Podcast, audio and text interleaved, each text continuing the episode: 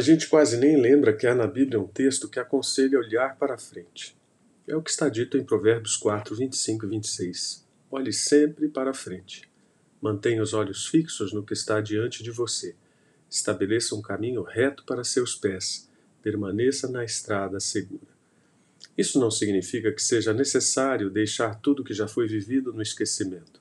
Apesar de que é bom lembrar que a mentalidade do tempo presente aceita escandalosamente sua própria superioridade sobre tudo o que já passou e isso faz com que a tendência comum seja uma empolgação com os mais recentes modelos criativos que prometem resultados imediatos e observáveis. Assim pensam dois teólogos americanos.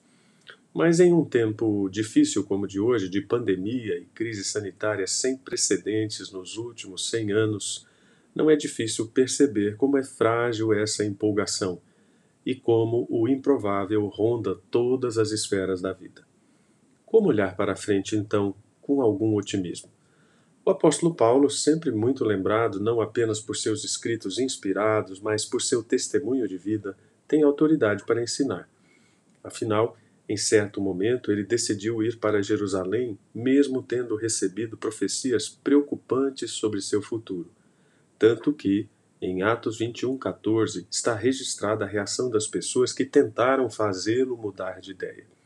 Elas disseram: quando ficou evidente que não conseguiríamos fazê-lo mudar de ideia, desistimos e dissemos: Que seja feita a vontade do Senhor. Não é necessário saber o que está à frente para continuar a caminhada, mas é preciso sabedoria, esperança e confiança no poder de Cristo. Mesmo sem querer estabelecer uma fórmula ou criar um mapa, é possível determinar alguns passos em direção ao futuro, seguros e segundo a vontade de Deus. Quando a gente olha para frente, a gente ora, e é natural que nesse exercício seja dada maior atenção ao que está sendo buscado, em geral, bênçãos e direção. É indispensável, no entanto, reconhecer o que Deus já fez. Ou seja, as bênçãos do passado são indicações do que ele tem preparado para o futuro. É o que Paulo diz em sua oração pela igreja em Éfeso no capítulo 1, versículo 18. Oro para que compreendam a esperança concedida àqueles que ele chamou e a rica e gloriosa herança que ele deu a seu povo santo.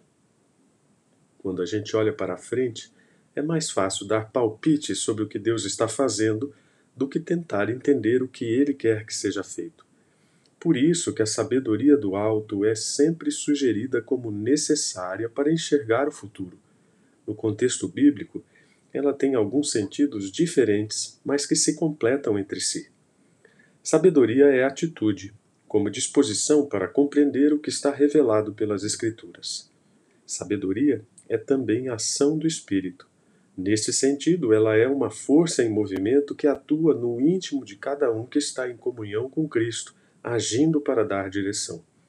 Sabedoria é ainda o conhecimento alcançado pela Bíblia que revela Deus. A palavra usada no texto original significa um conhecimento exato, completo e experimental, não apenas conhecimento abstrato de Deus ou mesmo de fatos sobre ele. Por isso, o desejo do apóstolo Paulo era conhecer a Cristo e experimentar o grande poder que o ressuscitou, sabendo que um dia isso o levaria a conhecer tudo plenamente. Quando a gente olha para frente, cada impulso deve ser motivado pela esperança. É ela que faz a gente reagir adequadamente às incertezas, em mudanças coerentes com a nova vida em Cristo. Em outras palavras, esperança é Deus fazendo nova vida no coração da gente.